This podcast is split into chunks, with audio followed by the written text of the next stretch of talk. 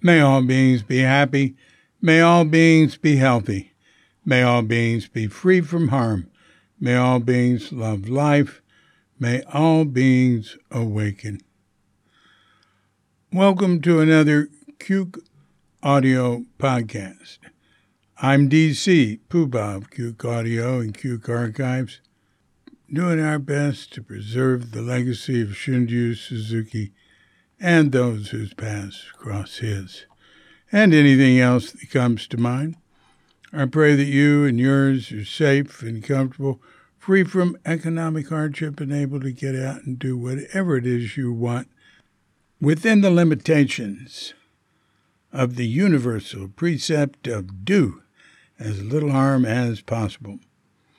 So today we have a guest, one Neil Rubenking. Neil was, uh, you know, a student at the San Francisco Zen Center. He came in the 70s and uh, uh, he, you, you know, what, what distinguishes Neil, among other things, uh, um, was his uh, being into computers before anybody else and helping Zen Center uh, utilize the computer in various ways. And uh, he had a little computer room downstairs. I probably mentioned this in the podcast. Uh, uh and uh, he had his own circuit breaker with a warning on it do not touch it, do not turn it off. And um, also, you'd see him with Rubik's Cube, then you'd see him with, with uh, five across Rubik's Cubes. And, um, you know, he was sort of a brain. And um, he got um, into a very nice career very early on, which was uh, writing for PC Magazine, and he's still doing that. I think he says uh, he's been uh, doing it for 37 years. He's a pretty senior person there. But uh, anyway, we'll see what he has to say. Uh, but hey, I want to say one thing. I sent him a Facebook message yesterday. I don't know if this is in the podcast. I didn't notice it scanning through it, uh, and uh, scanning through the artificial intelligence transcript. But um, I remembered. Oh yeah, Peter's father worked for the CIA. I think. I don't, I don't think I brought that up, or did I? I don't know. But anyway, uh, regardless of if I did or didn't, uh, here's what uh, his answer was in the um, here I'm on Facebook. Uh, bah, bah, bah, ah, you know I got to be careful how I do this. Going to the top of his response. That was me. My dad worked in research, translating things like Russian tractor magazines. Hey, advances in tractors might lead to advances in tanks. I got a summer job there. Back when they thought Dad's security clearance would surely cover me, I worked in cable secretariat. International info would come by cable, marked for distribution to various internal acronyms. My team would collate copies, shove them into cylinders, and whoosh them off through pneumatic tubes. But it was weird. Only the boss was cleared to work the copier, so we had to line up. And only the boss could take out the trash, which went into the chute in the hall leading to the big incinerator. No huge secrets here, just early access. As I collated uh, multi page docs. I could read them in bits and pieces. I remember commenting that I knew who in Europe disliked Spiro Agnew before the Washington Post did. At my Page Street wedding, Peter Coyote was pouring champagne. I introduced my dad, mentioning his CIA career. Peter just said, Oh, overt or covert? This totally cracked Dad up. He'd repeat it for years. During one summer in Tassajara, Dana Dantine was also there. I had mentioned to Dad that I knew Helmut Dantine's son. Dad was a movie buff, and he was impressed. When they visited, he joked, So when do we meet Helmut Dantine? As it happened, he was visiting too, and they were seated together in the old dining room. Too much information, but you set my mind going. Well, that's not too much, Neil. That's all cool. Hey, if you want to know more about Neil, just write PC Magazine Neil Rubenking, and you can read a nice brief bio by him and how he got involved with PC Magazine, which I think he says in the podcast. Uh, but he's there. He's called the uh, security senior security analyst or something like that, and that's what it really emphasizes. And he talks about his work in uh, as being a security analyst for PC Magazine and writing articles on it, and you know how to uh, protect oneself from ransomware and viruses and all that. And he's got some uh, pretty um, impressive stuff to say about all that. And um, uh, it, will tell you more. He he had uh, for 20 years he had uh, you know like Ask Neil, uh, and uh, you know people would write in and ask questions and stuff like that.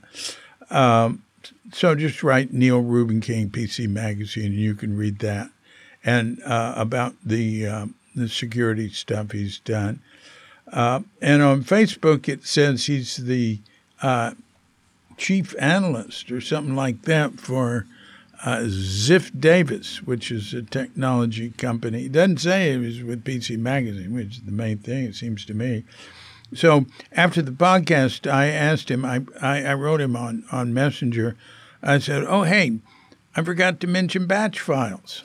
You were the batch file king. He wrote a giant book on batch files back when there was DOS before Windows. And uh, yeah, he said, yes, indeed he did. He said, uh, here's what he wrote back. A lot of my batch file magic got nullified with the switch from actual DOS to Windows command prompt, but I still use batch files as needed as well as really complex command lines using for, if, and so on. That's old DOS prompts. And I asked him, when you said uh, uh, the Zen Zone, oh, hey, another thing, I apologized to him for asking him for a copy of his batch file book. I said I hadn't written a book yet, and I didn't understand that you only get so many, and basically end up buying books and giving them to people who ask you for them because they think you have an endless number of free ones. Uh, and uh, he mentioned the Zen Zone, and I asked him what that is, and he said, "It's just a phrase I use sometimes for the Greater Zen Center, the city center, Green Gulch Farm, Tassajara, Hara, etc." And uh, so then I asked him about I said, Didn't you have some program you made called Ask Sensei? So he wrote, in 1966, this guy Weizenbaum at MIT devised a very simple program to ask as a Rogerian therapist, always reflecting the client's statements back. I'm a loser. What makes you say you are a loser, etc you can still talk to Eliza online here at um, cybertech.org forward slash Eliza. Uh, and then he says, I wrote a program like Eliza, but able to accept user defined responses. My ex wife used it to create a program that would return only insults. I tried one that would give Zen like responses. Other people have used the phrase ask sensei. I know that's what I heard. I said, Didn't you make a program back in the 80s called Ask Sensei that people were using? He says, I don't think I called it that. But anyway, that's what it was. And then he makes another interesting comment about Weizenbaum. He says, But Weizenbaum was freaked out about how people personalized Eliza, asking to talk to it privately, believing it was sentient. He said, What I had not realized is that extremely short exposure to a relatively simple computer program could induce powerful delusional thinking in quite normal people. Uh, all right. So um, I just wanted to add that. So here we go. Um, all right. Well, look, that's enough of all that. Uh, so listen, when you hear the bell, if you're of such a mind, hit pause and meditate or whatever for as long as you want. And when you're ready to come back, hit unpause and we'll hit the bell to end the meditation or whatever and give Neil Rubenking a call.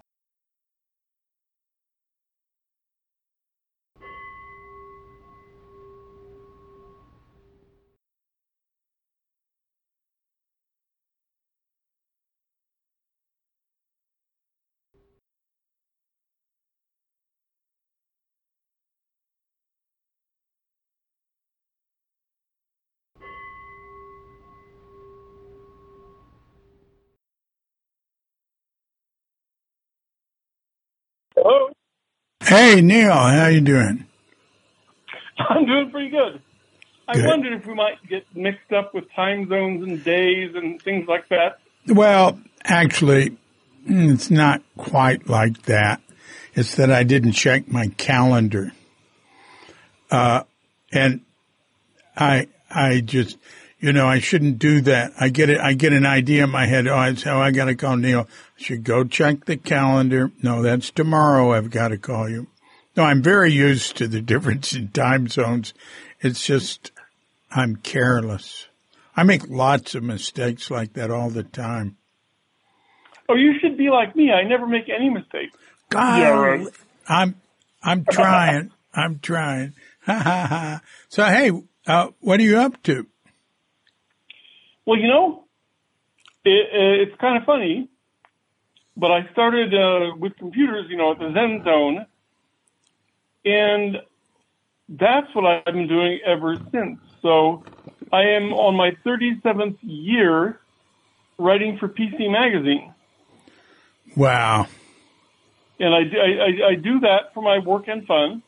And now that we live in Carson City, you know, everything around us is fun too. So we're we're just, we're, we're we're in good shape here. That's great. I uh, Google PC magazine and then the subject, or PC mag, and then what I want to see. Because uh, you know I trust PC magazine, and every once in a while, uh, I I get something that you wrote, and I think, hey, I know that guy. That's pretty cool. Cool. Yeah. Yeah. Yeah. Um, well, I, I will ask you something, but I'll do that later. Uh, sure. uh, that I think will be fun to talk about. Uh, all right. So, hey, what else? What's it like? oh, there? what else? Huh? What's it like there? Where are you? I mean, you got to describe it. oh, okay. We are in Carson City, Nevada. Isn't that right? Nevada, the most- That's right by the border with California, right? Yes.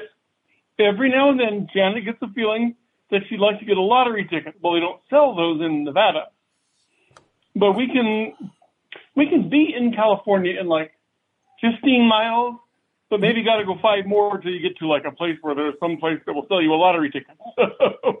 Yeah. We're very very close. Or or we can turn and go the other way and be at um, Lake Tahoe in about Yeah. 20 minutes. It's, it's a very nice place, actually. Yeah, yeah. Well, what do you think about buying lottery tickets? Um, uh, uh, as a, uh, uh, a statistician, Personally, yeah, which I'm not, by the way, but I think it's ridiculous. Here we are in a state where you can play a slot machine where I don't know, maybe you have one chance in a million of winning, or you can play the lottery, which has one chance in 50 billion of, I, I, I'm not making up the numbers, but you know, yeah, we we have all the more traditional uh, gamblage available in the grocery, at the at the movie theater, in the uh, uh, I don't know if it's at the I don't know if it's at the gas station. Anyway, but it's, it's pretty much wherever you go, and the chances of winning are vastly better. But then I guess there's nothing that you win here that gets you two billion dollars, like the uh, like the um, whatever it was that was re- recently offering two billion dollars. Yeah, I know that's really offensive. I don't think that should be allowed. I mean, that's horrible. Jesus, God. Um, it only exists because a lot of people are willing to gamble on it. And I, I want to say, probably the vast majority of the people that put some money into this hoping for a win can't really afford it. You know, we, we, we throw in 20 bucks every now and then for fun. And uh, yeah, I, I agree. Maybe when I think about it, maybe we shouldn't do that. Well, no, if it's fun, if that, that that's all right. You know, the way I look at it, your chances of winning are just the same if you don't buy the ticket, if you round off to the nearest watt. You know? Oh my God. That's what I, that's what I always say. It's not that different. You're right. uh, yeah. Hey, um, incidentally, slots are considered sucker gambling, and uh, there's much better odds in uh, other games. Um, you know, that's why they don't let people count cards, which is interesting. Oh, yeah. Uh, because, you know, like in uh, bridge, I don't know what, I don't know if they have bridge or do that bridge, but in, in bridge, in poker, and in gin rummy, the three which are considered, as far as I know, the three skill games with cards. Counting cards and, and that and, and knowing the odds is essential. The winners don't play hunches; they play odds, and they have yeah they have good mathematical minds. They can keep a lot in mind. Um, I, I, used to play tournament bridge, and I didn't have that type of mind. Um, I could only get so far. Well, black black blackjack isn't blackjack the big one where they get like shut down because they're counting cards? Yeah, yeah, that's that's one of those games. Yeah, well, one thing they do is have an endless deck that it can't. I think if I don't see how they'd have to worry about counting cards if if they had an endless deck. I thought they just put like ten decks in, which made it like beyond just beyond the, you know any human possibility of counting them all. Right. Well, maybe that's what an endless deck is. You know. Endless. Then yeah. That's one one vice I not only never had, I never considered. Uh, is gambling. Uh, since Oh. particular experience I had as a teenager, which was miraculous. Uh, uh, and, uh, I would go to Vegas and Reno. I like doing it, uh, to stay there and eat and see a show or something. And, Yeah. and, and it's good for two days, three days. Uh, and I'd walk, I, I'd walk in. I can remember walking into a casino, handing the doorman in a dollar, and I'm saying, "All right, that's all you guys get from me." Okay. Uh, well, that's um, yeah, and they have uh, legalized prostitution still, right? You know they do. Um, when we drive out from here to the east on Highway 50, we go past the Moonlight Bunny Ranch, which is, I guess, the big whatever in the, in in the Carson and maybe even the Reno area. Uh, I don't know anything about it except that it's a nice big sign on the freeway. Yeah, I I would never tempted. Uh, I mean, Yeah. I would I would be I would be horny and not be tempted uh, hmm for that. I mean, it's just, uh, but um, well, it's more complicated than that. I don't think I'll go into that further. Um, Fair enough. well, anyway, that's Nate. There's a lot of beautiful stuff around there. There's a hot springs near there, isn't there? Carson has hot springs in town. We haven't gone to try it. Uh, and there's another one in the next town south called uh, Genoa, another hot spring. In fact, this whole region has hot springs, and apparently there's a bunch of them that, uh, as you go down toward Mammoth, Janet was looking at a um, a list of them, and there there there there are really quite a few, but nothing quite like Tassajara. Except, what do I know about Tassajara? These days, I don't think I'd recognize the first thing about it. Uh-huh, uh-huh. Uh, what I remember of a hot springs, maybe the one in Carson City, it was run by the Park Service and it had chlorine in it. So that, that was, uh, very disappointing. Uh, Got it. Yeah, yeah. Sounds, sounds like sounds like what I've heard of. It's near a little restaurant that we like. That is the only place I've ever seen to offer okonomiyaki on the menu, and yet I haven't gone to. We were, I was this week. I was thinking we got to go over to Sassafras because I'm going to have the okonomiyaki, but I haven't yet. and it's not a Japanese restaurant? Not in the least. It's the Sassafras Eclectic Food Joint.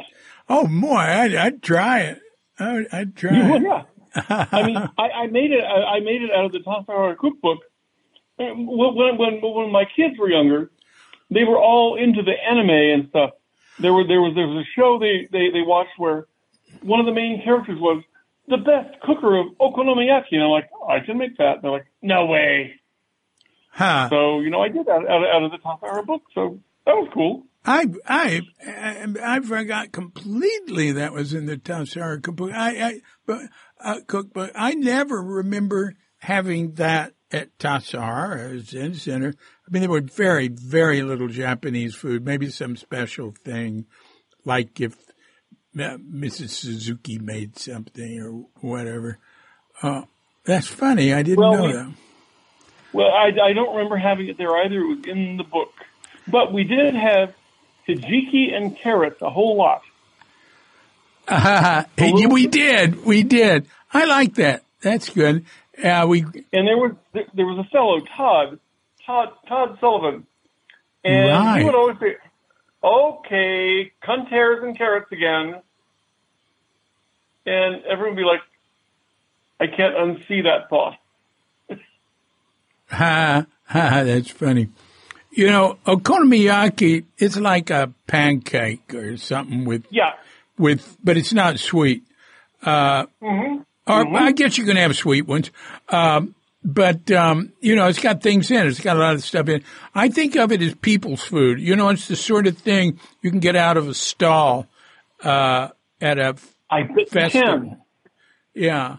Uh, uh, so that's interesting. I, yeah, I'd definitely try it. Um, and that sounds like an interesting restaurant too. Oh, yeah, it's pretty crazy. I mean, yeah, the, the whole the area we're in, we love the surroundings. We were a little bit put off by moving in in December of the snowiest year in 30 years, but it's kind of pretty when it's like that. And and and uh, you know we're, we're close to all with Topaz Lake and Lake Tahoe and Reno and Virginia City and Pyramid Lake and uh, you know we can go all these crazy places, but also if we want to go out for lunch or something, there are interesting spots. So Yeah, yeah, that's neat. That's and, neat. and we're, we're kind of old. We go out to lunch. That's like, oh, let's have some excitement. Let's go out to lunch.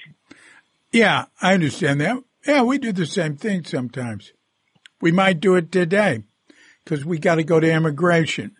So we're getting a driver. Well, we got a driver. We'll be further away. Well, there are places we walk to around here. Uh, Sure. Let's see, is there a place we'd like to go? Uh, we might do that. Um, hey, all right. So you're still writing for PC Magazine. Now, in terms of your career, was it always with computers? Did you, you must have done something besides write for PC Magazine.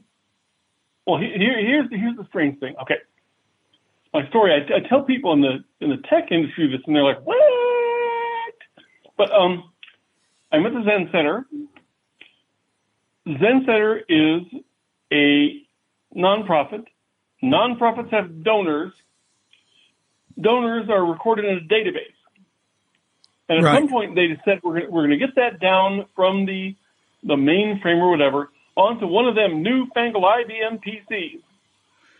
And Yeah. they did. They got they, they got all the donor information in like I don't even. I mean, in my mind, it's like a two foot stack of floppy disks. Yeah.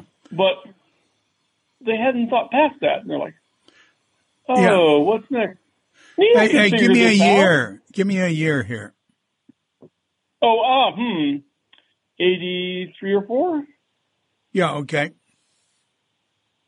And I did, I did figure it out. I got, I, I got them. In, I, I actually went to places downtown and like looking at some weird AT and T computer thing, but I got them an IBM PC and a bo- thing called a Bernoulli box that was for backup.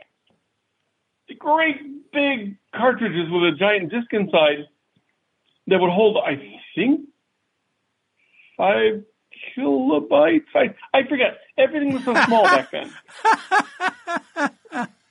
But but um, I, I got them word per uh, no, no no word word perfect, and R base for the database, which later morphed into SQL SQL, which everyone uses. So I kind of know SQL just because of all that you know. Select X from blah where donor name, donor location is San Francisco. So I, I did a lot of that. I'd have the people in in the front office at the Zen Center building thing, and they, they really once they knew they could do this, they're like, "Can you? Can we write a letter to everybody who's given us more than five hundred dollars in the last five years, but not in the last two years, and they don't live in the Bay Area?" I'm like, "Yeah, I can do that." So they, that's how I got into the computers. It was like the the the Zen Center as a um, as a nonprofit wanted to keep in touch with their peeps. Mm.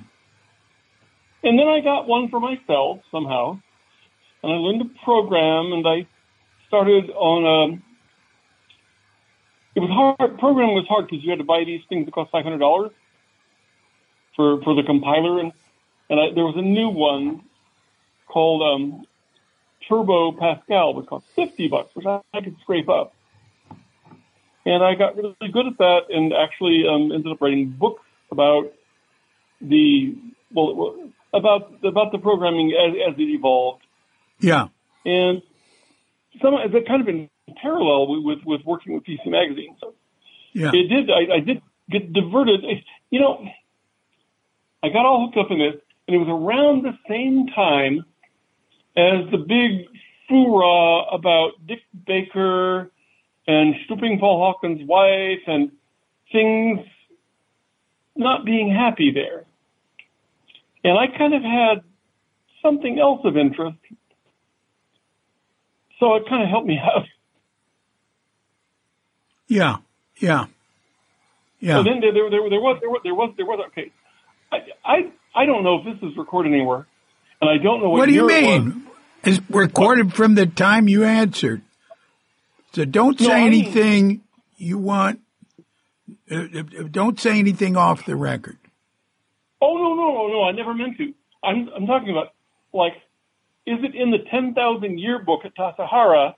Oh, I'm The sorry. year that I was, I didn't understand. I don't know if it's. uh, Yeah, no, no. I'm sorry. I, I totally understand that you're you know adding to the Cuke archives of infinity.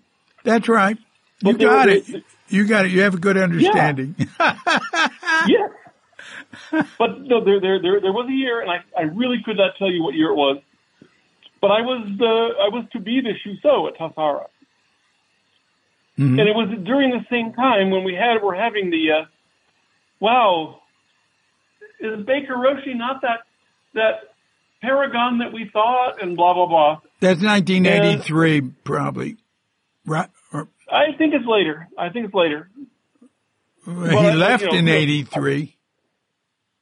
Well, I can tell you that if you know when Robert Lytle was Shuso, then you know when I wasn't because uh, I was down there, I was ready to roll, and it was time to like, like start the whole thing, and I was like, crap, I cannot do this. This is not working. And I left and hitchhiked back to the city. And I know that Robert Lytle was like impressed into service quickly as as, as the Shuso for that practice period fall. Because the one they, the one they thought they were going to have that was me was not. Oh, that's very interesting. That's very interesting. Well, you know, let me tell you something. Uh, Tell me. uh, let's see what year he was.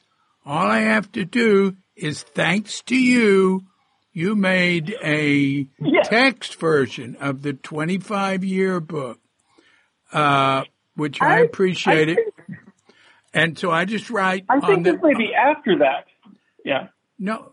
I think oh, this may be after. Well, well, we'll whole book. see. We'll see. Okay. Uh, um, all I have to do is search for Lytle on the page. True. Um, uh, there was the nearest student kitchen, Doan's, Doan's grounds, general labor. Uh, uh, Shuso. Oh, Um, what year was that? Yeah, I, I didn't look at the years of any of the others. Fall 1984. Okay, that sounds about right. Yeah. Yeah. So thank you for making that because it's made our conversation more easier. Well, and, and I was always like, well, well, I I was there, but gosh, I don't know when. I, I did this, but I don't know when. So, so the fact that you put the thing, you know, in into digital form, I, I was very pleased to be able to. oh yeah, I was very pleased you did it. I I, I hope I, let, let me see if I give you credit. I I always try to give people credit, but you know that constantly forgetting things or noticing things. I'll go to a page. This happens uh, every day, all day, every day. I'll go to a page and notice. I'll go, oh my God, there's not so and so there. I should do that. Uh, uh, so um, come on, I want to. uh, yeah, there it is. Yeah, there's a note from you at the top. Oh, good. Uh, and incidentally, just for the listeners' pleasure, I want to say that the way I went to this book is because people said, well, how do I find it? All I did, and this is the way I work with my own website, I go online, it's always online, and I write in the site search box 25 year. That's all I have to write. You know, your 25 year book, open right up to it. Uh, Well, and- I, I have to say, you're, you're saying you go to look for that on your own website. oh yeah. I have written like five million articles over the long years, and I don't remember what I've written, so I go to search and search for. I know I wrote something about this, and I, and I go and I go to find out what I said about it, so I can see um, if I was right and and uh, what I you know what what I can quote. But I don't remember myself. I have to go look, and dang, it's nice that there, everything is on the internet that I can search. Yeah, yeah. Well, you ought to collect it all and put it in in one place. Uh, I It- have. yeah, That it's, it's the place. It's the internet. yeah, yeah. So you have, I mean, besides PC Magazine, that'll be somewhere else Oh yeah. to make sure it's preserved. But uh, I'll, I can get into that with you uh, uh, later. That's the second. Uh, uh, uh, but I want to go back. Look, I want, let's go back and see how you ended up at Zen Center. Uh, what led you there? You can start with your birth. Where were you born? Uh, Alexandria, Virginia, Uh huh. right outside D.C. Huh. My folks lived in Springfield, but mostly I grew up in Fairfax. Hmm. Again, all red D.C. Uh, You're talking about Fairfax where? I, I, I, I, Fairfax where? Virginia. Yeah. Oh, Fairfax City. I'm sorry. The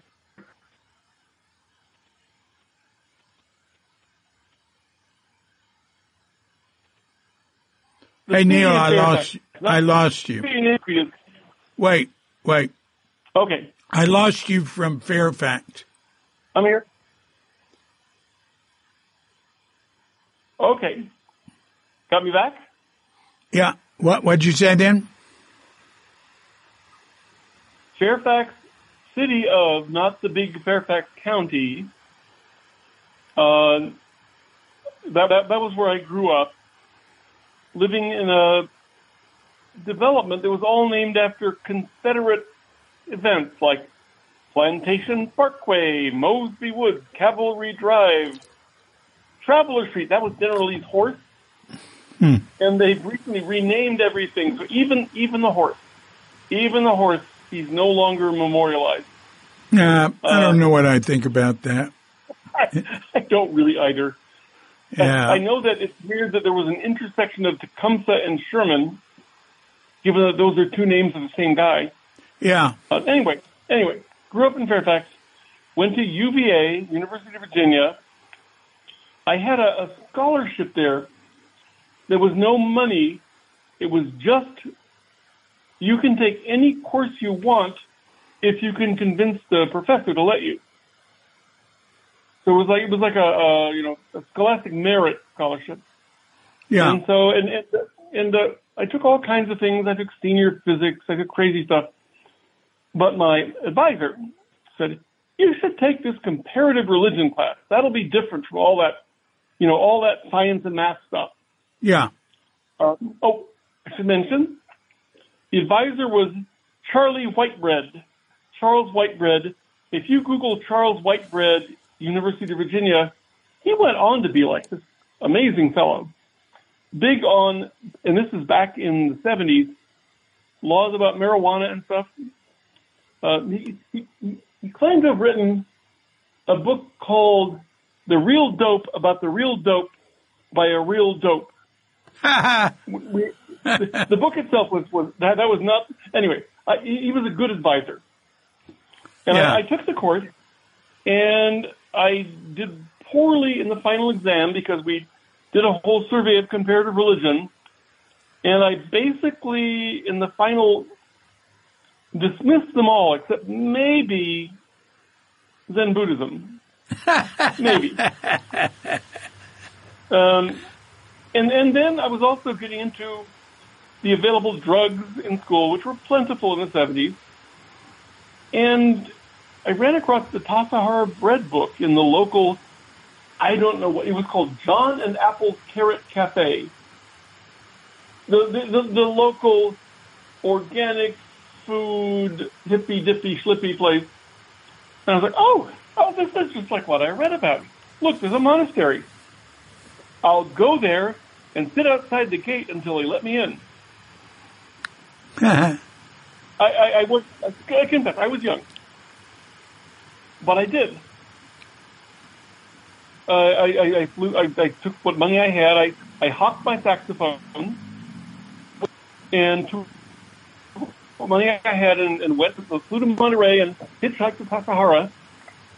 And instead of being like in the book, where they're like, "Ah, you cannot come in, they're like, oh, hi, come in, you can stay for three days. So, oh, oh, that's different. And it was exactly at the time of Suzuki Roshi's funeral.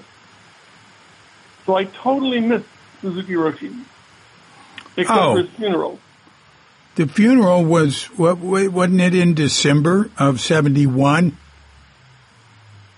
That doesn't sound right. It sounds too early to me. Um, this Then it was something wasn't- no, maybe else. it was, the, no, whoa, whoa. It, It was, was- the dedication of the little spot up on that. You'd walk out past the flats and you go up the hill to that little spot.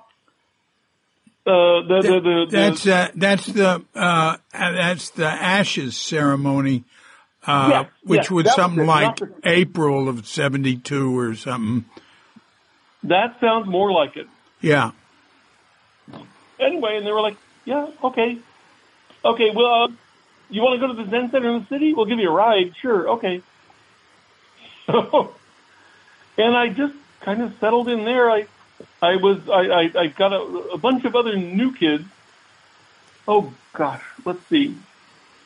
Bob Anderson, Carol Atherton, Charlie Masumian, maybe and Overton and myself, we we all had a flat down Laguna, um, block and a half from the Zen Center, and I'm like, I hear about folks talking about rents in San Francisco.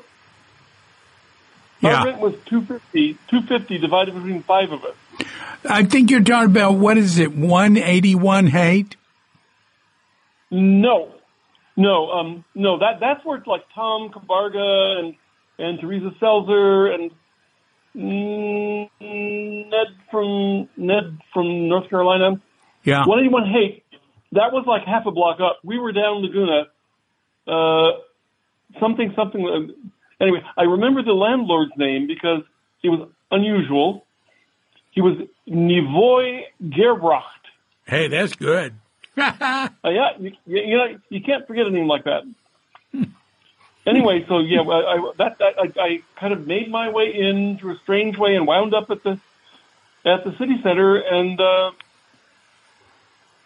what did I get? I got a job. I got I got a job delivering the San Francisco Advertiser on the routes where the like the the, the junior high kids that were supposed to deliver it didn't Yeah. kind of a lame job, but you know. And, and then I got a job with the Social Security filing folders. I would walk from the Zen Center down to like Front Street to my job, and the That's a long way. it is, and the and the the, the fellows there kept calling me, "Hey, Kane, snatch the snatch the pebble from my hand." They, they, they, it was an odd, it was an odd thing. It was an odd occurrence, but it, kind of kind of a wonderful time. yeah. Yeah. You know, it had to be April when you were at Tassajara because the practice period would have been over, you know, like mid April and you wouldn't have been able to be there until They after would, they it. would have said, So "Get out of here." Yeah. So they waited to have the memorial service. I was there. I was at it, of course, uh, until after the practice period, you know, and it was, you know, probably took several days to prepare it and everything. Uh, yeah, neat. Uh, so there you are down, working for Social Security down on Front Street. That's cool. Yeah. Uh, now, after a while, I'm trying to think. I mean, I did that for a while. I went to Tassajara for, I went to Tassajara for like three-ish years, two different times. Mm. And there was a point where I was like, I was ino down there. I was treasurer down there. The second Yeah. set of times. First time, I was like, I don't know. I was a baker. Yay. Yeah. Uh, I made, I made those I made those gosh darn fruitcakes, which were amazing. Mm. And I was the, the bath attendant, and uh, just oh, and I worked on the rock wall with Dan Gorley and I think Bruce Halverson and Ah. Brian Lefebvre. That, that that wall across from the kitchen that was not finished at that time. That was that was great. Hmm. Hmm. Somebody posted a picture just this last few days, and it wasn't even like it was just like a picture to illustrate some quote from Suzuki Roshi. But I'm like, wait a minute, there's Bill Lane, and there's Roshi, and there's Rev, and there's me, and there's David, and it, it was a picture from Bill Lane's Shuso ceremony. I think. Right, right. It's just, uh, uh, yeah. It was um, a guy named uh, Peter Ford who actually does more for Cuke.com than I do. I'm but practically like his advisor now. No, I mean, Oh, we're cool. both working on it all the time, but he's been with me for years. He does the Instagram. Uh, and Ah, got it. you know, I was doing daily lecture excerpts on on what's new, and Mhm. uh, then he made them automatically go to Facebook Cuke Archives. He created that. Uh, he's a lot better at tech stuff than I am. And then Katrinka, my beloved wife, kept saying, "You ought to do Instagram," because she was into Instagram, and I wasn't. Uh, I don't. I, don't do stuff I don't do anything I don't have to on my iPhone because I'm on the c- computer so much. Uh, but she kept kept saying it, and so I, Peter, you know, Peter and I were both sort of yeah. Finally, he did it, and then he did it. Now it goes to it goes to Instagram first, and then to what's new, and then to uh, uh, uh, Cuke Archives Facebook. So it goes on all three places. For a while, we were doing different ones. He was doing Instagram, and I was doing, but we consolidated. We thought one a day is enough. We we're already, you know. But anyway, Yep. I I don't know why I got into that. Uh, please Oh, continue. whatever. oh, continue. What was I saying? Oh, hey, I can tell. Let me tell you something here. I'm look. I'm Yeah. back at the. Uh, thanks to your uh, diligent work, I'm back at the 20 uh, five year book. In 1974, when I was Shuso, you were the kitchen cleaner, Yeah. and then in. Uh, oh, here you are. Yeah. All right. Wait a minute. Let me. See. In the spring of 1975. 1974. I was the director, and you were on the Stone Crew with Peter Vandersteer, Dan Gourley, and Bob McKenzie. Now, that doesn't mean it's a complete list or it's all right. It means that's the information we had. Well, definitely Peter Vandersteer and, and Dan Gurley. I, I threw in a few other people, but I'm not sure. I mean, I, I totally remember those two. We would go out to the to the flats with that that Dodge Power Wagon, that '52 Dodge Power Wagon, and uh, like a two uh, two by twelve or a four by a giant plank, and roll rocks up into the back of it to weight down the back, and then we get the the the the, the winch off the front and find a really big rock that we could like wrap the, the wrap wrap the winch cable around and bring that back because we couldn't get the big rock first. Otherwise, we'd try to lift it the back of the truck, would just go up in the air. So I'm, I'm pretty sure that's how the giant white rock right at the corner of that, um, the wall across from the kitchen, I'm pretty sure that's how that one got there. I think that happened before me, but I was involved in getting other really big rocks. Oh, yeah. So, uh, would you say that again about the big rock? Okay, well, two things. One is there's a giant rock in the rock wall across from the kitchen, right where the wall makes a turn, like a big white rock. People, I think people called it a heart rock.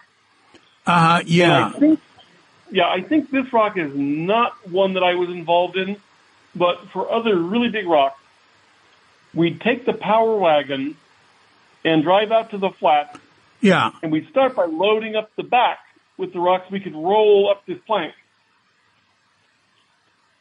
And then we would use the winch on the front to get a big rock, too big for us to move, because we'd have to get that one after filling up the back, because otherwise, instead of picking up the big rock in the front, the back would just go up in the air.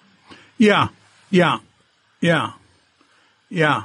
And then we, you know, we we we we trundle on back with the truck and, and the other big. That's amazing. That's amazing. Oh, hey, I want to make a correction.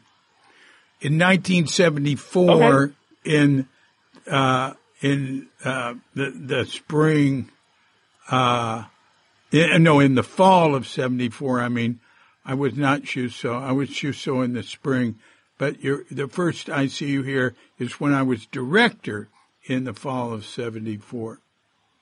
Uh, so anyway, a Oh, correction. okay, yeah. Well, you swapped those. I, I didn't notice. Yeah. Okay. Uh, all right. Well, that's yeah. That the stonework that went on. You know, I always avoided that, and I admired all the people who who did it. Uh, uh, Richard Baker tried to get me when I was Shuso to do stonework on the wall when I was when I was director. I just wouldn't do it.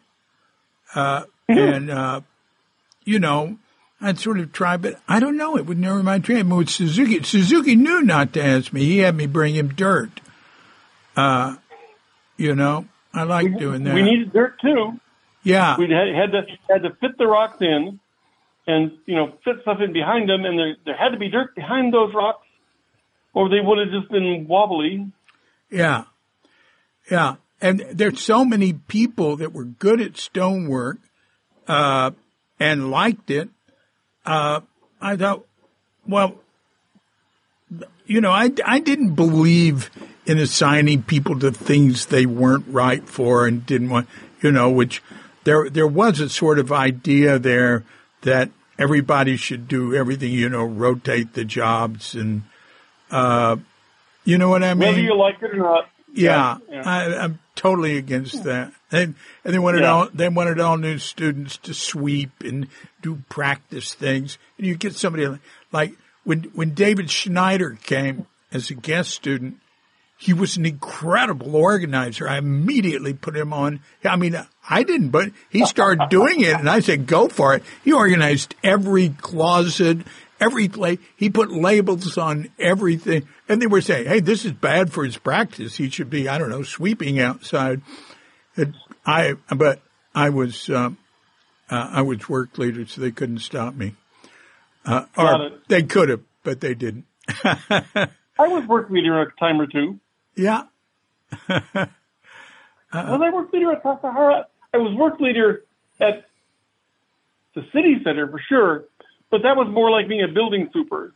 So Yeah, that's true. That's true. Yeah. Yeah. But you'd have a lot of responsibility. Well, see, we still had work period during sessions when I was there. That that stopped eventually. uh, at the city center, Yeah, when I was work leader at the city center in 1972, you we'd have talk. we'd have uh, a, a session, Mm-hmm. and there'd be sixty people to assign work for an hour work period or an hour and a half.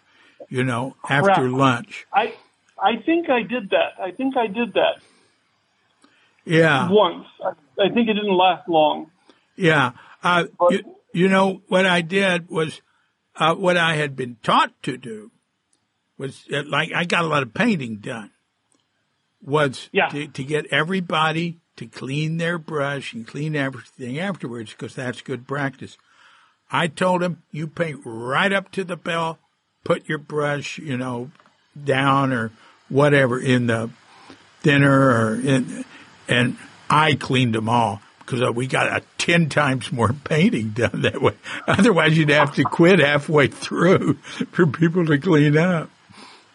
Oh, well, I know. I know. I I I, had an amazing crew of trimming that of in that huge wisteria in the in the in the in the, in the opening of, of, of the city center.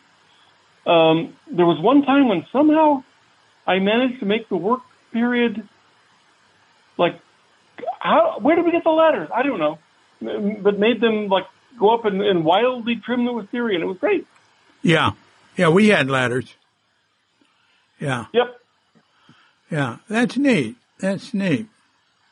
Uh, so, uh, um, Zen wise, what was your experience there?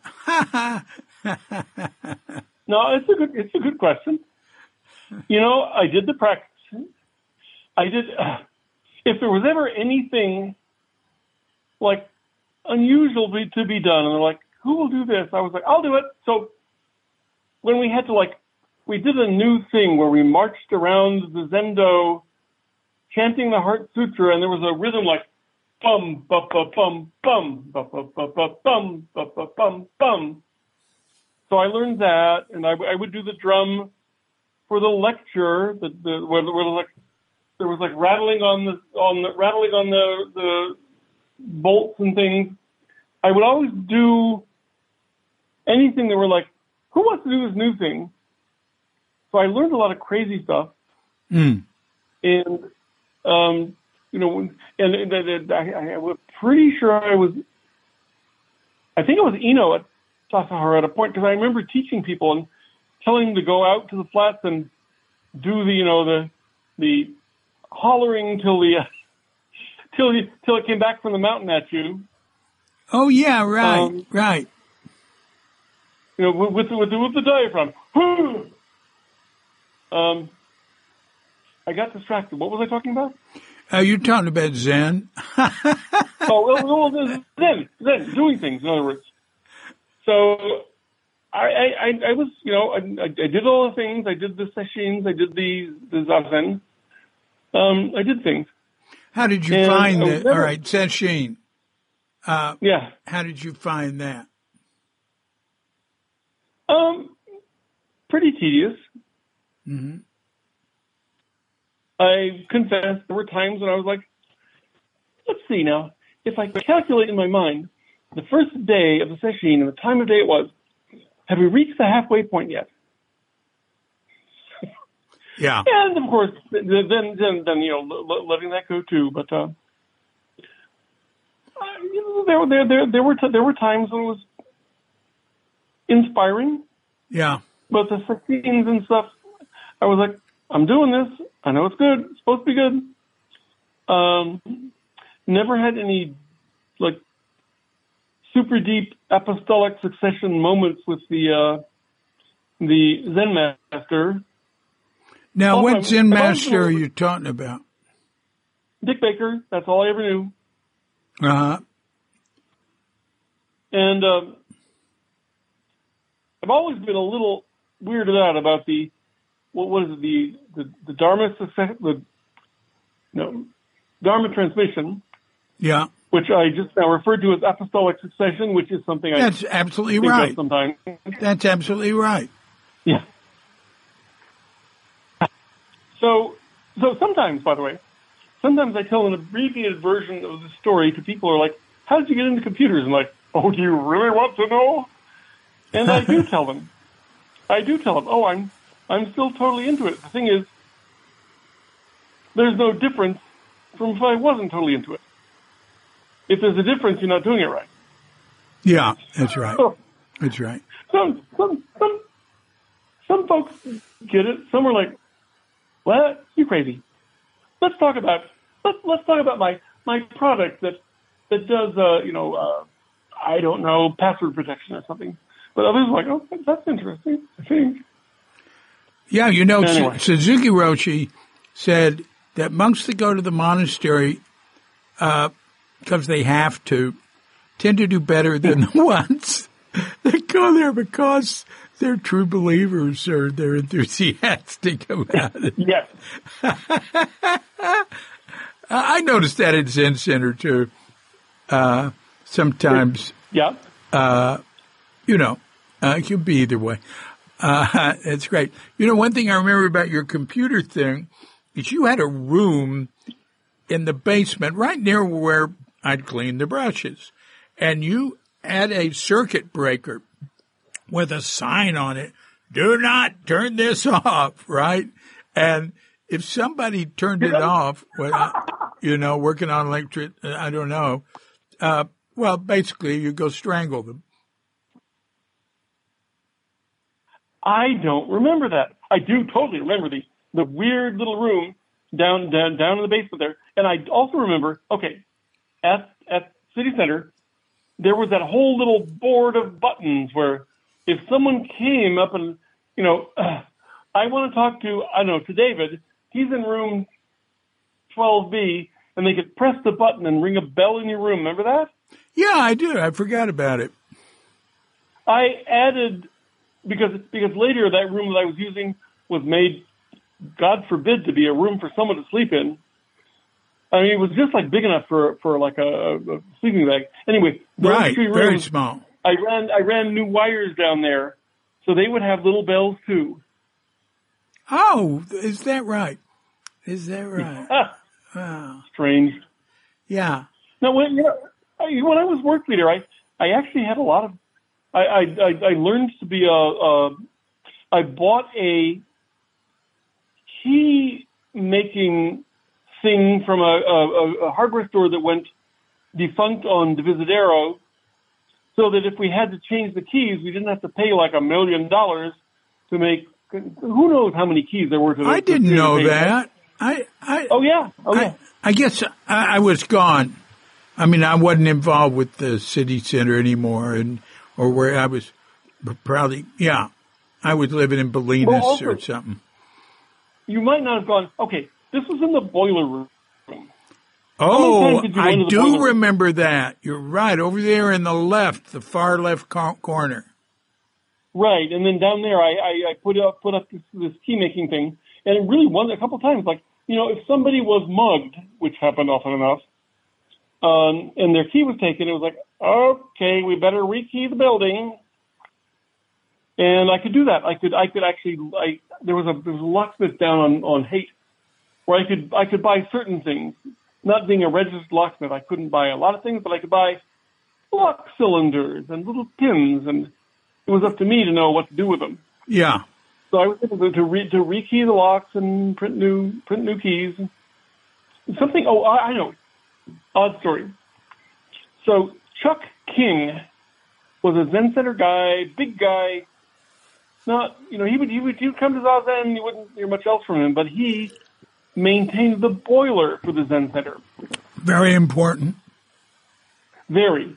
Okay, and then separately, because I didn't know her at the time, my wife Janet, living in Santa Cruz, uh, buying books for the Santa Cruz bookstore, the one that was pretty much done in by the earthquake, she worked with Jane King.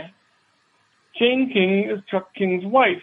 Ah, Later, we connected on our our, our, our daughter, well, uh, my my stepdaughter, with Catherine, would, would hang out with uh, their daughter, their daughter, son, Joseph, for a while. It was a really weird connection because, like, you know, you know her completely differently. You know, I know him, but they're married. Okay. Anyway, that that that that, that was a, a digression, but it was yeah. Yeah. amusing at the time. You, pardon me, what did you said then? Um, I, before I said it was a digression. Yeah. Well, just keep going. Oh, pardon. I just said keep going. Oh, okay. Well, I was kind of I was, I was kind of done with that little story where I knew Chuck King at Zen Center, and before I knew her, Janet knew his wife Jane King at the bookshop Santa Cruz, where she was the book buyer. And then later we found out, oh, we all know each other. Yeah. Oh, that's neat. It is. Yeah. Um, And then there was a point. Yes. go on. there was a point where I was into the computers enough that I became the president of the San Francisco PC users group, which would meet down in Fort Mason. And Janet was the newsletter editor of the same organization. That's how we met. So we met Geeky. And we got Hmm. married quite some time ago, uh, 1988. Hmm. Hmm. Well, let's see, 88. That's um, uh, 2245. This is your 45th year. No, I think it's 35th. Let, let, let me work that again. Oh, Three- no, three- no, I added a decade. This is your 35th year. We, we, we would be happy if it was 45th, Yeah, but it's 35th. Yeah. yeah, that's good. Yeah, my bad. So, uh, all right, No. well, so, uh, so where'd you go from there? How did things progress? Oh, well, I, I, I, I, as I mentioned, I had withdrawn from being Shuso and began to withdraw from the Zen Center and started to, you know, move out, move elsewhere. Um, Janet and I moved up to Twin Peaks. Yeah. Like all right, but wait a minute. nothing where you were talking was back in the seventies when I was uh, Tenzo. I came back for one year to be Tenzo. I'd, I'd been at Green Gulch two years, And uh, Oh yeah. after living in Bolinas for nine years and, and doing being Oh, okay. half time at Zen Center, doing stuff with Zen Center, but actually moved into Green Groves. Then I was then I was Tenzo for 1987, uh, and you were there. You were living in the building. I was. Yeah. Well, so a lot of times passed there, and you had your you had your computer thing going downstairs. That's when I remember it. So Yep. that's about the time, uh, uh, like after that, not long after that, or something. You thought, well, you thought what? I thought, okay, this is actually pretty simple. When I first showed up, I met a lot of people there that were really interesting, and they were like, "Wow, these people, I like these people. I like, mm-hmm. what I, they, they, they, they, they seem admirable. Huh? They're doing something. I'll do what they do. Yeah, and see how it goes." yeah, And, and right about the time I was leaving, I was like, you know what? I'm not sure I want to do what these people do anymore. So that was kind of that was the beginning and the end. All right, now let me ask you something. Had the sort of culture, the social milieu of the people changed in those two times? Or, uh, of course you had changed. Or was it pretty Yeah. much the same and you were, you know, but you wanted to move on? Well, the the big thing that changed was the big hoorah over Baker Roshi, Yeah. and like, wait, you mean he's not that great person? You mean, well, maybe he is, but he did these things, and you know, uh, that that that that was the that was the proximate cause. That's Uh, what like was like. Wait a minute. Got you. Yeah. So, but that was 83 and there I was at Was it really that? 87 was and you were early? still there. Yeah, you know, I guess I uh, distracted myself for a while, but when it came to really committing to it, there was something you know missing there, so I didn't. Yeah. Yeah. Well, that's unfortunate. You, you know, I knew Dick pretty well. And, you know, uh, I remember Liz telling me, I woke up in Bolinas with her telling me the new gossip, uh, about him. And I wasn't, it didn't change the way I saw him. I went, oh yeah. I, I was, I knew women he'd been with. And I think so did, uh, it, it, it, he and Jenny had a, a, a, a good relationship, you know, but, uh, these things happen. But the, they were outside of Zen Center. It was almost always outside of Zen Center. Uh, and, Paul Walker, uh, so that, that was, of course, a really foolish thing. And, you know, the way something he said about it to me, mm, actually, he said it to me in, in, uh, 86 or something when I was telling him how insanely, uh, in love and emotional and everything, uh, I'd been because of being with Elon Schweikart. And, and then we eventually got married, yeah. but it was very emotional for a while. Then he calmed down then. But the, the first, you know, the first five months, it was very emotional. He said, Oh yeah, we'll destroy ourselves over women. Uh, and, well, I uh, was right. yeah, see, that's a very honest, non-defensive thing for him to say. I find people, uh, uh, who, who get, you know, attacked for certain things. A lot of, you know, some of them, uh, are, are, are, are smart and, and say, like Reb was asked, why did he do so and so? He said greed, hate, and delusion. Boy, took care of it Oh, in a second. in the park, you mean? Yeah, yeah, the whole thing, everything, you know, it, it took care of it in a second, but that way. Didn't make excuses. Uh, but I also find with the people who fall back on excuses and can't quite admit it, if you don't, if you don't attack them, they'll tell you, they'll tell you the truth. in time. Hmm. Yeah. I worked Well, I with an army felt I was in a colonel. I worked with an. ask for the truth. you know? Huh? Go on. What? I never felt I was in a position to ask for more. I was like, Yeah. You see, the thing, level. I went back further with him, so it was You did. for me. And, and also, I never was a uh, starry-eyed Zen student. Uh, but I don't think you were either. You were a very down-to-earth person. Uh, I had to say something funny. yeah, That's something funny. So I, I'm, I'm I'm in touch with Peter Coyote from time to time. yeah, You remember him? yeah. And there was some we were talking about something. He said, "Oh, you know, I always thought you were one of those guys who knew what was going on here." I was like, yeah. "We were both equally new. I was just, I don't know." I, I thought it was hilarious myself. Yeah, yeah. Well, I I would no notice idea. that. I would notice. I would see. You know, you got to see how much people get into group think, and you got to get into it some way. You can't. You can't talk. You know, if everybody's talking for two. But then there was a higher level group think, like like the cognoscenti had, where they talk. Uh, you know, softer, very careful, using special words. Uh, I didn't go there uh, and uh, but I would see it, and I would see people who wouldn't, you know, wouldn't or would, and then you can see the level of true believing. You can see the level of giving up responsibility for yourself to others, and like just you know this whole thing about just doing what the guru says. Boy, how to understand that is really important, you know.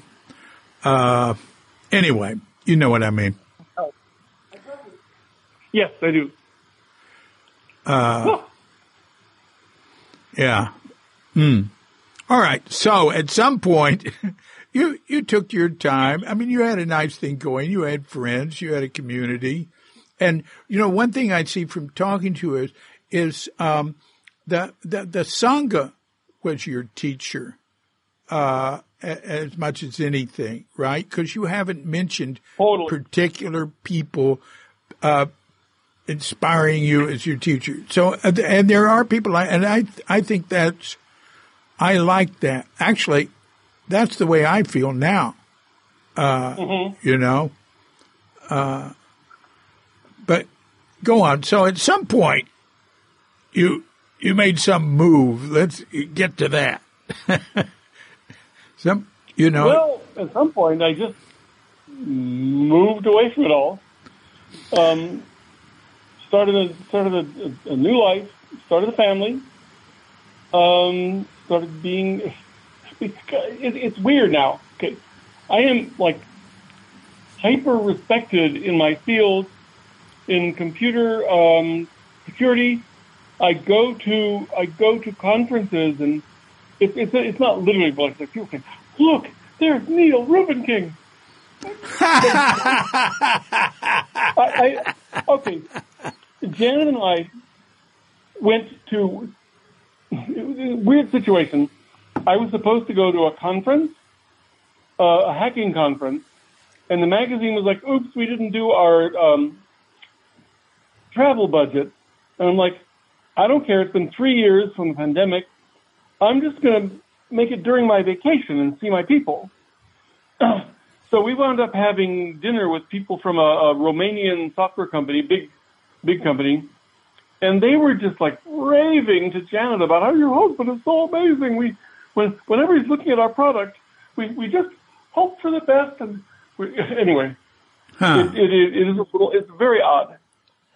Uh, you know, and I'll, and I'll, I go to meetings sometimes, and like I say, well, I would do this. Like, sure, you can do that. You're Neil Rubenking, but but I can't do that.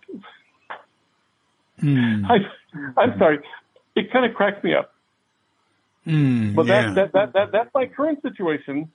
Um, maybe I'm the, the, the guru or something.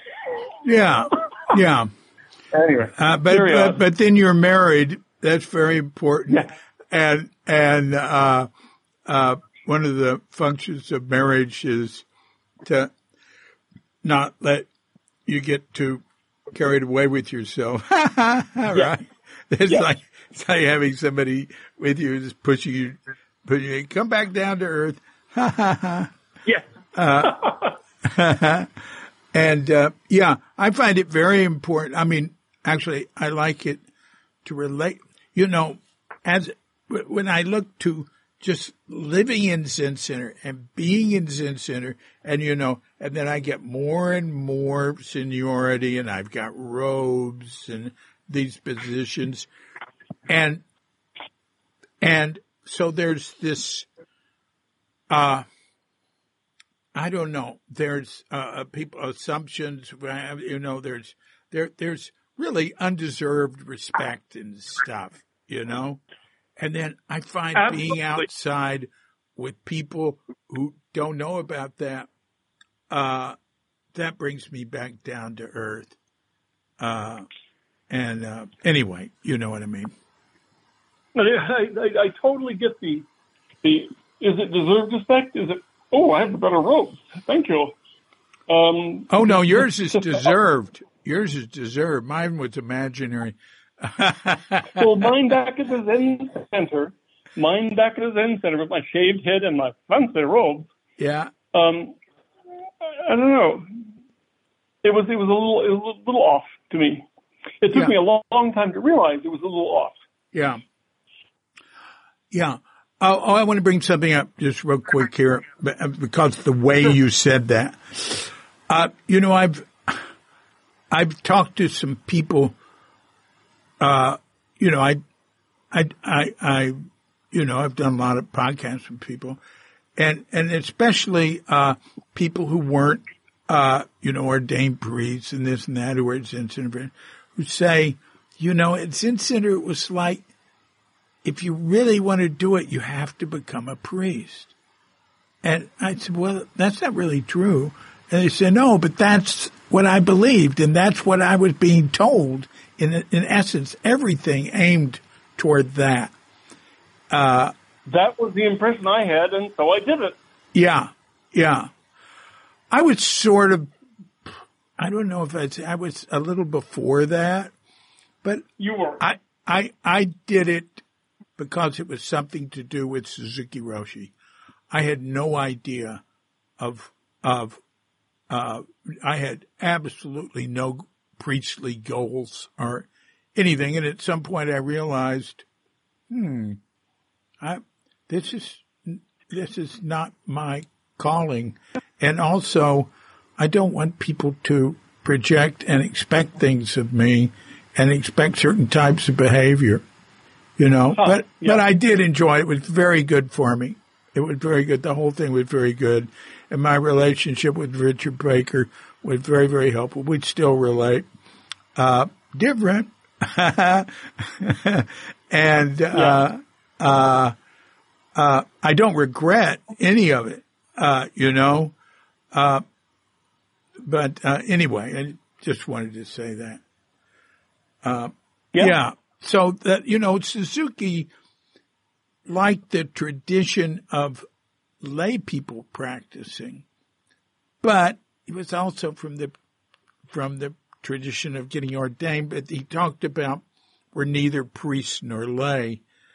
Um, so, uh, I, you know, and, and there's, there has been a lot of lay emphasis come out of his lineage, but maybe the San Francisco Zen Center specifically has more uh, emphasis on becoming a priest. I, I, I don't really know for sure because people become priests in in lots and lots of the other offshoots of Suzuki's lineage. I don't know to what extent that's true. A lot of lot of lay ordination, and there's also like lay entrustment or whatever in different levels and different understandings of uh, how you can become a teacher. Uh, there's, you know, all, all that. Um, I, I actually don't. yeah, well, I don't know what you mean by lay entrustment or ways to become a teacher. 'cause- wait a minute. Why would you become a teacher? Because the other person already knows. So what are you going to do? Yeah. Well, they, you know, people will get lay entrustment, and then, then they might have a, uh, and there are probably other names for it. They're still lay person, but maybe they have a, an okay, so which was okay. Okay, traditionally, uh, lay people can have vocations, uh, the full rope, you know. Uh, oh, sure. And, uh, uh, I mean, we never did it. I've never seen that done in America until more recently. Uh, but, um, then maybe they have a group. And a, a lot of them are, are, very humble and just providing a place where people can sit together and, uh, not lording all, over everybody. you know, mm-hmm. uh, a lot of different things. I think it, I, I, I find it very interesting. And, but I must admit, I don't really understand it overall. I just talk to individuals and get what they mm-hmm. have to say. So, um, so what did you do? All right. You're, you're sort of moved on. Where'd you go? What'd you do? Oh, well, um, really, I, I, I, I, got away from the Zen Center, but not far. Just moved, you know, moved in with Janet up on Twin Peaks. We got married there. By whom? Uh, by whom? By the Swedenborgian minister. Wow, Swedenborgian. You know, Johnny Appleseed was a Swedenborgianist. and William, William William Blake was was was a supporter the Swedenborgians in San Francisco are big on doing weddings. And really? they will happily come to you. Yes. They'll happily come to your random small weddings. So we have like me and Janet and her brother and his wife and a couple of friends. Oh, and Luke Catherine. Janet had a daughter before, before I knew her, but I mean, I've known Catherine since she was three and now she's 40. So I, I consider her a daughter. Yeah. Anyway, it was sure, very, of course. very small. And we had a couple more kids, and then we moved to Rockaway, Brendan, kind of near Tower Market. Mm. But after a while, it was like, we cannot really support a family of three kids in San Francisco. We moved to Davis, lived there for 25 years. Huh. And what did you do? all the same thing. I worked in New York, where I wasn't. And in what fact, sort of work did you do for whom? PC Mag. All right. I was working. So, oh, okay. I, I, missed a step. I missed a step. In uh, 85 or 6, um, I was the president of the PC Users Group, and the the editors of PC Magazine they had a, a tradition or whatever. They would visit a city for some like event, and they would find the user group uh, officers and take them out to, to dinner. Uh, this was also this was before the like the tech crash in 2000. They had yeah. money out their ears. So we went to Il Fornaio, I think, and they were like, "Oh, okay, you're the president of the group. Oh, you know this thing? You know this new thing that we don't have? We know you know this thing we don't have in our magazine, then you can write about it. Would you like to write for us? So I started writing for PC Mag and uh, quickly had an every other every other issue column and then an every issue column and then I was writing reviews of products and explaining things to people and uh, that was it. That was my, that was my new career. All right. All right. Great. Very good. Hmm. Uh, so Davis, there you were Davis, and then uh, did you go from Davis to Nevada? It was a little weird. In 2020, we were looking and saying, "Wow, our house, in theory, has a half a million dollars in equity." and it's imaginary until we sell it. Right. And maybe we should sell it and move. We've always thought about Oregon. It would be nice there. It won't be hot like Davis. It won't be wildfires. It will be beautiful and green. And we actually up and moved to Salem, Oregon. Oh. Uh, and, and claimed the California real estate lottery, right? But it, it's so, it did not suit us um, we, we didn't feel comfortable, Janet in particular, I, I swear she may have had seasonal affective disorder. The you know it was Huh. it was moist. It was gray, and we didn't get what we were promised because we thought we'd be where it's cooler, right? So the year we moved there, they broke all temperature records and got to 117. like like the record was 111, and they jumped six degrees, and then then we were concerned about wildfires. Well, they had wildfires so bad nearby and in the wind path that we learned that the AQI scale goes above 500. We're like, you know, literally don't go out of the house. So, so, so all the things we thought we were getting, we didn't. We thought we'd enjoy being near Portland, but it was the pandemic and nothing was really happening. And when we did go to Portland, we actually, it was, it was, it was, it was in, in a time of riots and homelessness, and Portland was very unattractive. And we eventually were like, okay, this was a mistake. It's been three years. We can afford to move again and not have the um. Oh, there's a there's a what do you call it even? Uh, capital gains. Yeah, we we we can move again without capital gains. And all the time we were in Davis, if we just had a weekend where they don't know what to do, we would go to Reno, not to gamble because we like the area, the the mountains and the, and you know, the lakes and things. Right. Well, we'll we'll look at Reno and Sparks and Carson City, and that was that was the thing. We we had a weird pandemic detour into Oregon, and then wound up here. Yeah. Yeah. Well, that's neat. That's neat. Uh, I have, um, I have a couple of things I put off till now. Okay? That, um, uh, one thing is, um, I don't know, half a year ago, uh, I got this thing. I have a PC and a Mac. I tend to use the PC more, which Mhm. I think you'll appreciate.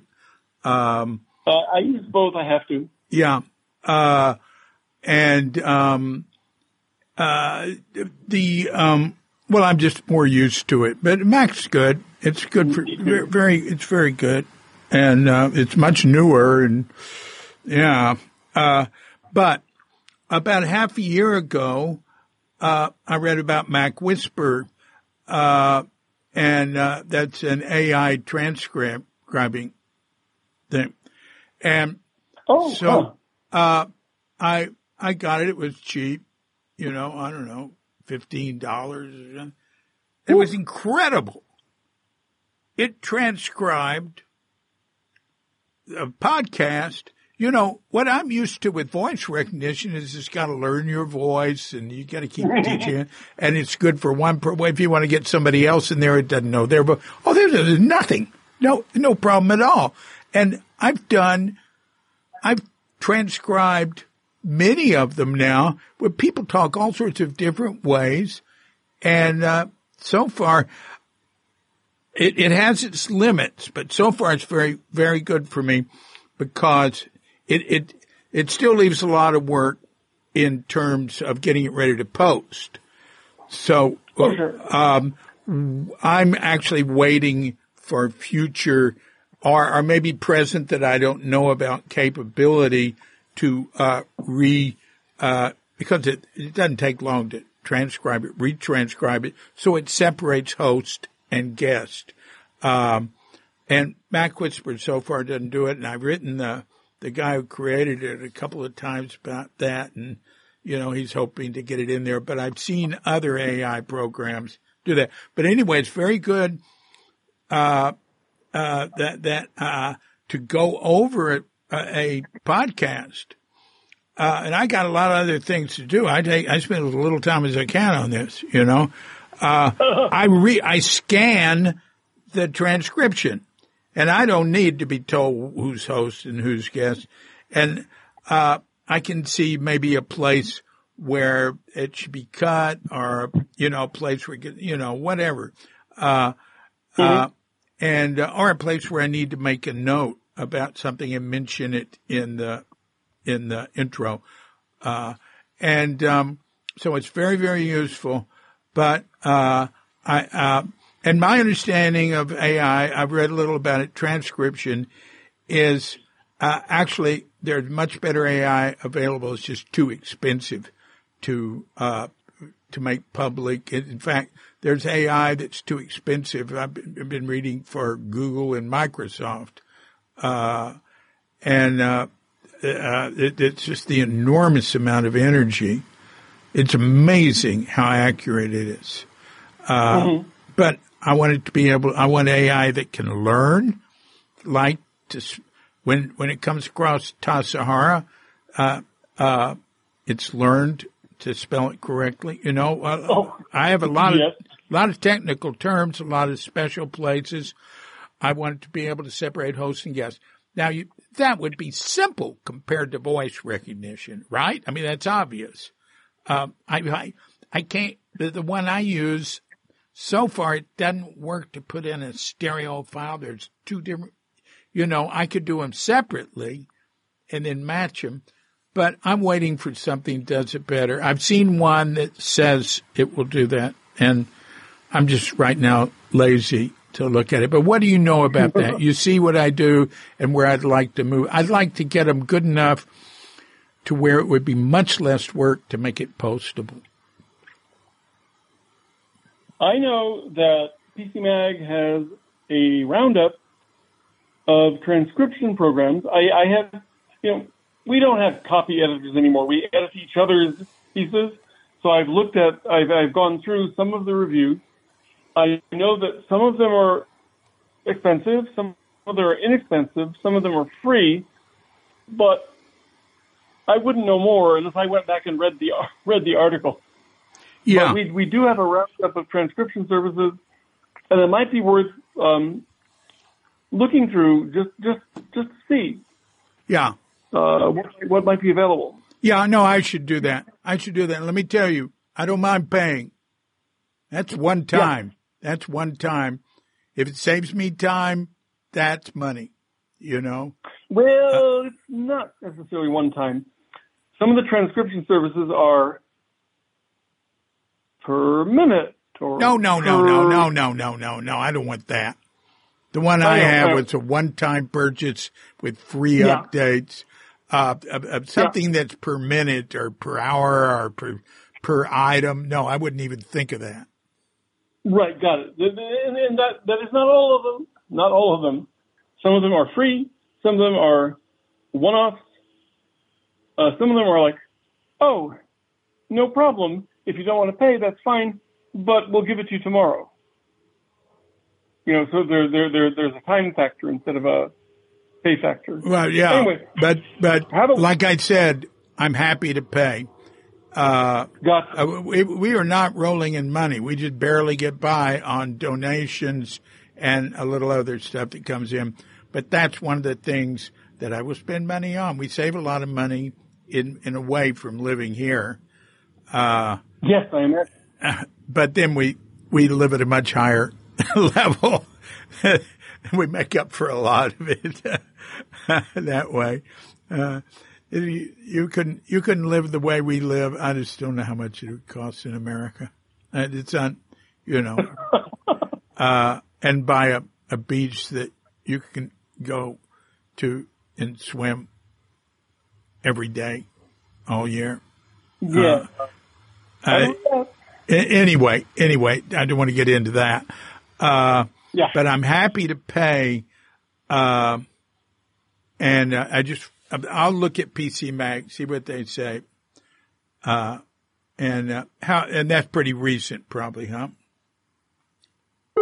Um, you know, all these all these roundups, we try to keep up to date. I mean, the worst it might be is like not quite a year because if it comes a year old, it's like, oh, we got to update that. Yeah, yeah. Um, all right. The, the next thing is uh, preservation. Uh, hmm. The um, I I I don't think anything's going to last. I think the idea that getting things digitized is going to keep them forever is uh, You know, it, it'll keep them longer. We know that. Well, for one thing, with climate change, I don't believe in forever anymore. Uh, Yeah, there's that. Yeah. uh, but, um, but I, uh, to me, archiving is uh, making things available uh, a little longer, you know. Uh, and uh, I, I actually just like the process. To me, the process is more important than the product. I enjoy it. But um, uh, all right, hard disks, uh, solid state hard disks, uh, they deteriorate. Uh, you know, there's all these electrons or something that go into them. Uh, you can keep transferring and stuff. So I use hard. I have a bunch of hard disks, but uh, you know, there's the cloud. There's drop. I use one Dropbox, OneDrive. I have a little iCloud. I use our our uh, Sonic.net. Uh, hmm had something like that. So we've got and and try to keep up with it and get. I try to get things on multiple clouds. hmm Uh, there's also archive.com, which is great because they keep archiving my stuff. Yeah, I love it. as long as they last. Well, so what do you think about that whole thing about preservation and uh, So, um, I went to a talk about this very subject. Uh, maybe it was a Zoom talk because I think it was last year. Um, about like how do you really make sure you keep your digital, you know, um, uh, data and all. And I think what I want to do is say, I'm going to find that talk and forward it to you because I don't. I remember they they ended up saying you really want a physical backup, and they call. I think it was called an M disk. It's a kind of like like Blu-ray that's guaranteed for a thousand years. I mean, I'm not sure that's accurate, but it was something like that. Yeah, I've I've I've uh, read stuff like that. I've read, you know, you know, you you can't trust DVDs or CDs necessarily. You get No, something wrong with they- them, they- you, you you can lose the whole thing.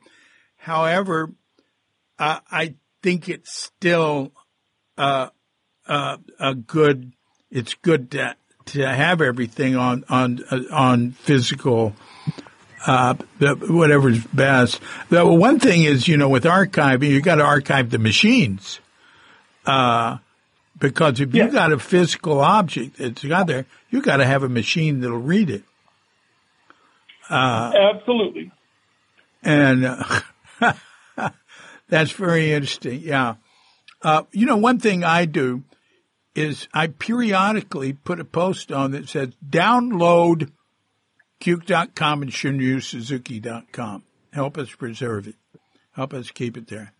Now, uh, there's another site, and we have all of Suzuki Roshi's lectures, right? Audio, uh, uh, everything extant, not just lectures. Anything he said or wrote that we know about, it's all there.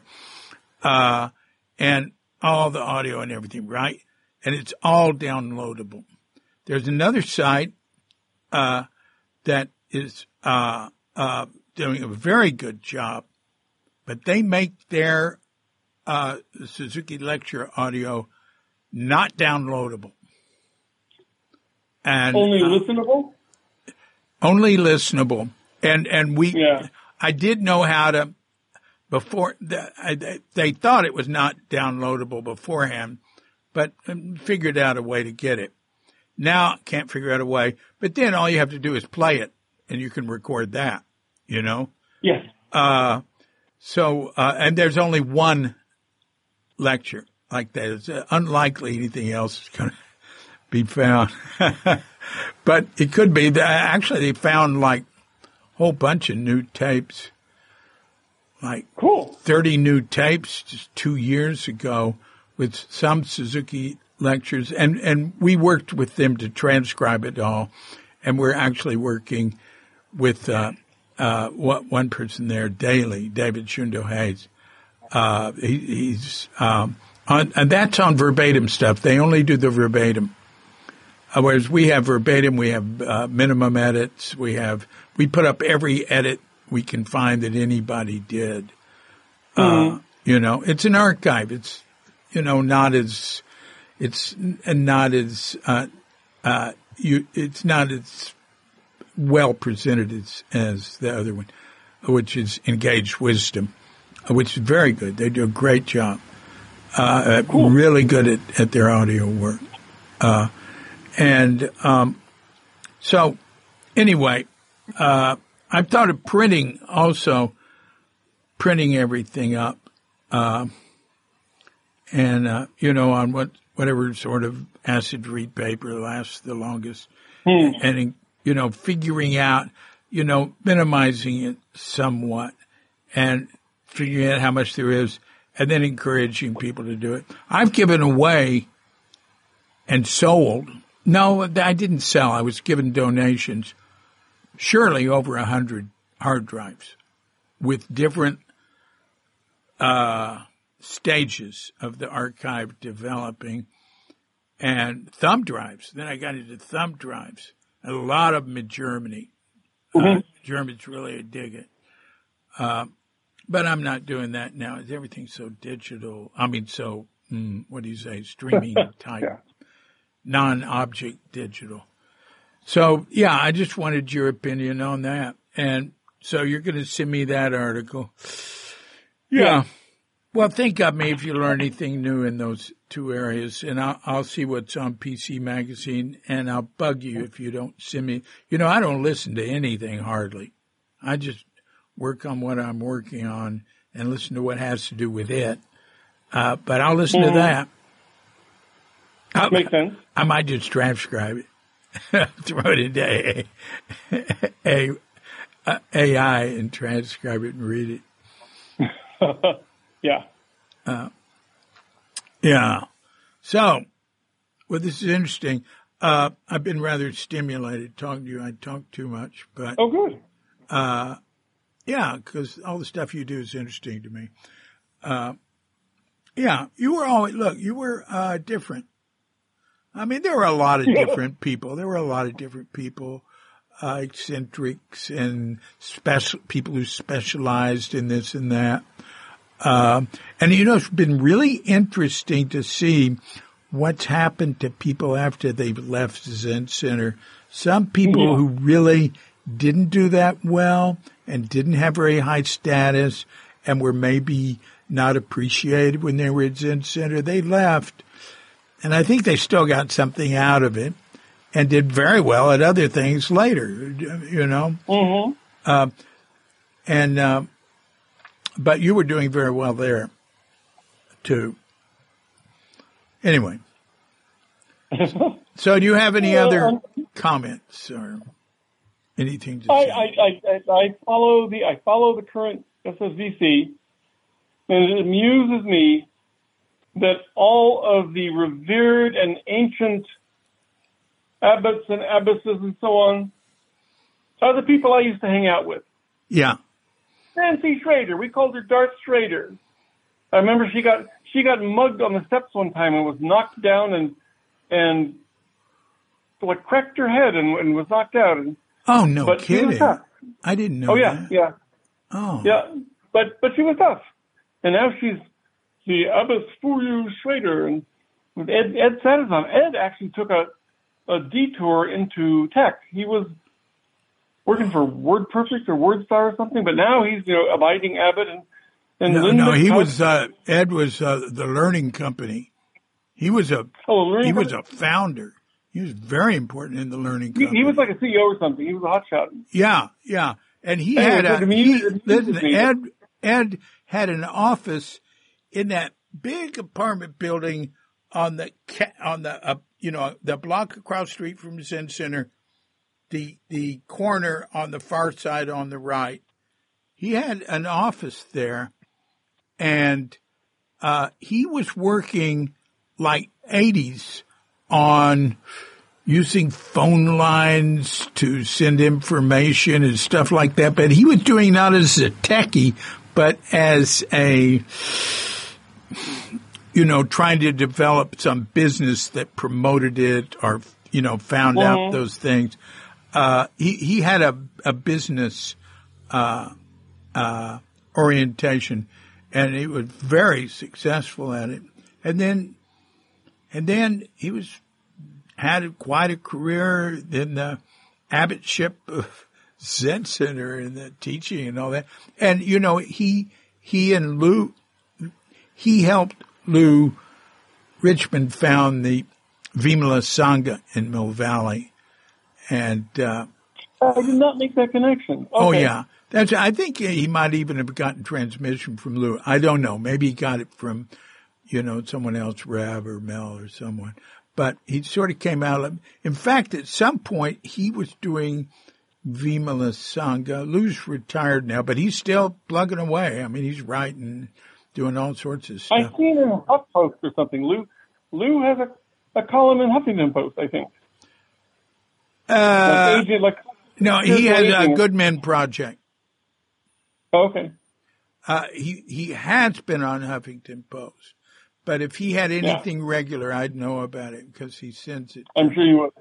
Uh, uh, in fact, he wrote. He had one recently. I really like. I've just put it off. I want to. I want to put it on What's New. I want to put it on his page. Uh, he's not writing regularly for them anymore not now because I'm not getting the post. But the last one he did was about this term, this Dutch term, uh, to deal with stress. It's like sitting and doing nothing. So he wrote a thing on that and I'm dying to read it and, and feature it. I just haven't, you know, it's on my list of things to do and really it's more important than a lot of them. I, I should do it. I'll, I'll, I'll get to that today. Sitting, sitting quietly, doing nothing. Spring comes and the grass grows by itself. Right, right. Uh, Sounds good. yeah, that's, that's very interesting. I'm around a lot of Dutch, you know, here in Indonesia. Huh. Yeah, you be. Yeah, yeah. They, uh, yeah, they they owned this place, and they tried to keep it after World War II, but uh, Indonesians, uh, led by Sukarno, and assisted by a 1000 Japanese soldiers who stayed behind, uh, got rid of the Dutch, and then the Dutch came back, and especially after Sukarno was gone, and. Uh, you know, did business and everything. I, I never hear anything bad about Dutch here, although they weren't they weren't terrible, terrible, but they were they were bad. They a lot of them assimilated more. I mean, there's a lot of there's a lot of Dutch in the language now. hmm Yeah. Mm. Well, um, do you have any other comments? Uh, you say, oh, the big shots you used to hang out with. Do you have any view of of how the Zen Center's doing or anything? I, I, I think it's really different. I mean, when, when I showed up, it was just barely out of hippie beatnik stage. Right. And now it is corporate. Yeah. That, that, that, that, to me, I'm like, I, I don't know if I would go to Tassajara. I don't know if I'd recognize it. They don't light the gosh darn kerosene lanterns, you know? They have a satellite phone. Uh, Yeah. I, I, I just think I wouldn't, I, I wouldn't, I wouldn't recognize it. Yeah. So I, they, they, I know they've got these, they've got all these goings on that I could, I could go to, um, you know, tours and things about the, the updates of the building. And I'm like, you know, no, I, I, I don't really want to. I, Yeah. I, I keep an eye on it from a distance, but it's not for me. Yeah. You know what I find is I always like the individuals, but I'm sometimes a little uh, weary, wary of uh, the, the um, you know some some of the the the decisions are uh, like what the culture and the uh, what, what, you know is like, and you know what's you know what are they emphasizing. But I also know that stuff changes, and I'm mainly Uh, Yep. I, I want it to survive, and uh, you know, with climate change, I, I that that's always on my mind. I don't think anything is going to survive very long. Uh, I don't see any, but it might be a lot longer than we think. But uh, I don't see any anything happening to change that. I get you. you. You don't see turning the direction. You just think it might. We might not be around for the uh, the denouement. Well, I don't know. I think that they're. Uh, I- I'd like to see the human race and higher forms of life survive. We're, you know, we've wiped out about half of it, uh, plant Oh, and yeah. animal so far, insects, everything, uh, and it keeps moving in that direction. We see a lot of hopeful news, but uh, it's all sort of like this nice thing happening here, this nice thing happening there. And meanwhile, there's this giant steamroller that uh, the the uh, you know it's being run by by the money float to me, which is uh, an Yeah. inanimate. It's an inanimate form of amorphous sort of form of artificial life that we're serving, and it's very hard not to. It, it, it's very hard not to want this the uh, things to be the way they are. Uh, but maybe if there's enough pain and enough destruction, uh, there'll be some change. But you know, uh, the the the problem is that the the climate is is it can't be changed quickly. Uh, it Totally, can't you're so, totally right. it can't be controlled well, but also we don't know. We don't know what will happen. Uh, yeah. Well, um, all right, Neil. Uh, Yeah. It's been a pleasure talking to you, talking with you, uh, and um, yeah, I'll see you on Facebook. Sounds good. This All has right. been fun. Yeah, I gotta go too. yeah. All right. Take care. Talk to you later. All right. Bye bye. Bye bye. So thanks a lot, Neil Rubenking. Oh God, I did go on a lot there at the end. I'm sorry. You know, I thought about cutting a lot of that stuff out, but I wasn't sure. You know, I don't know what stuff I've repeated ten times. Um, I ought to just keep my mouth shut. Uh, but anyway, um, there it is, and um, uh, we'll um, be talking to Neil, I'm sure, either verbally or reading his PC articles for Into the Infinite Future. This has been a Cuke Audio podcast.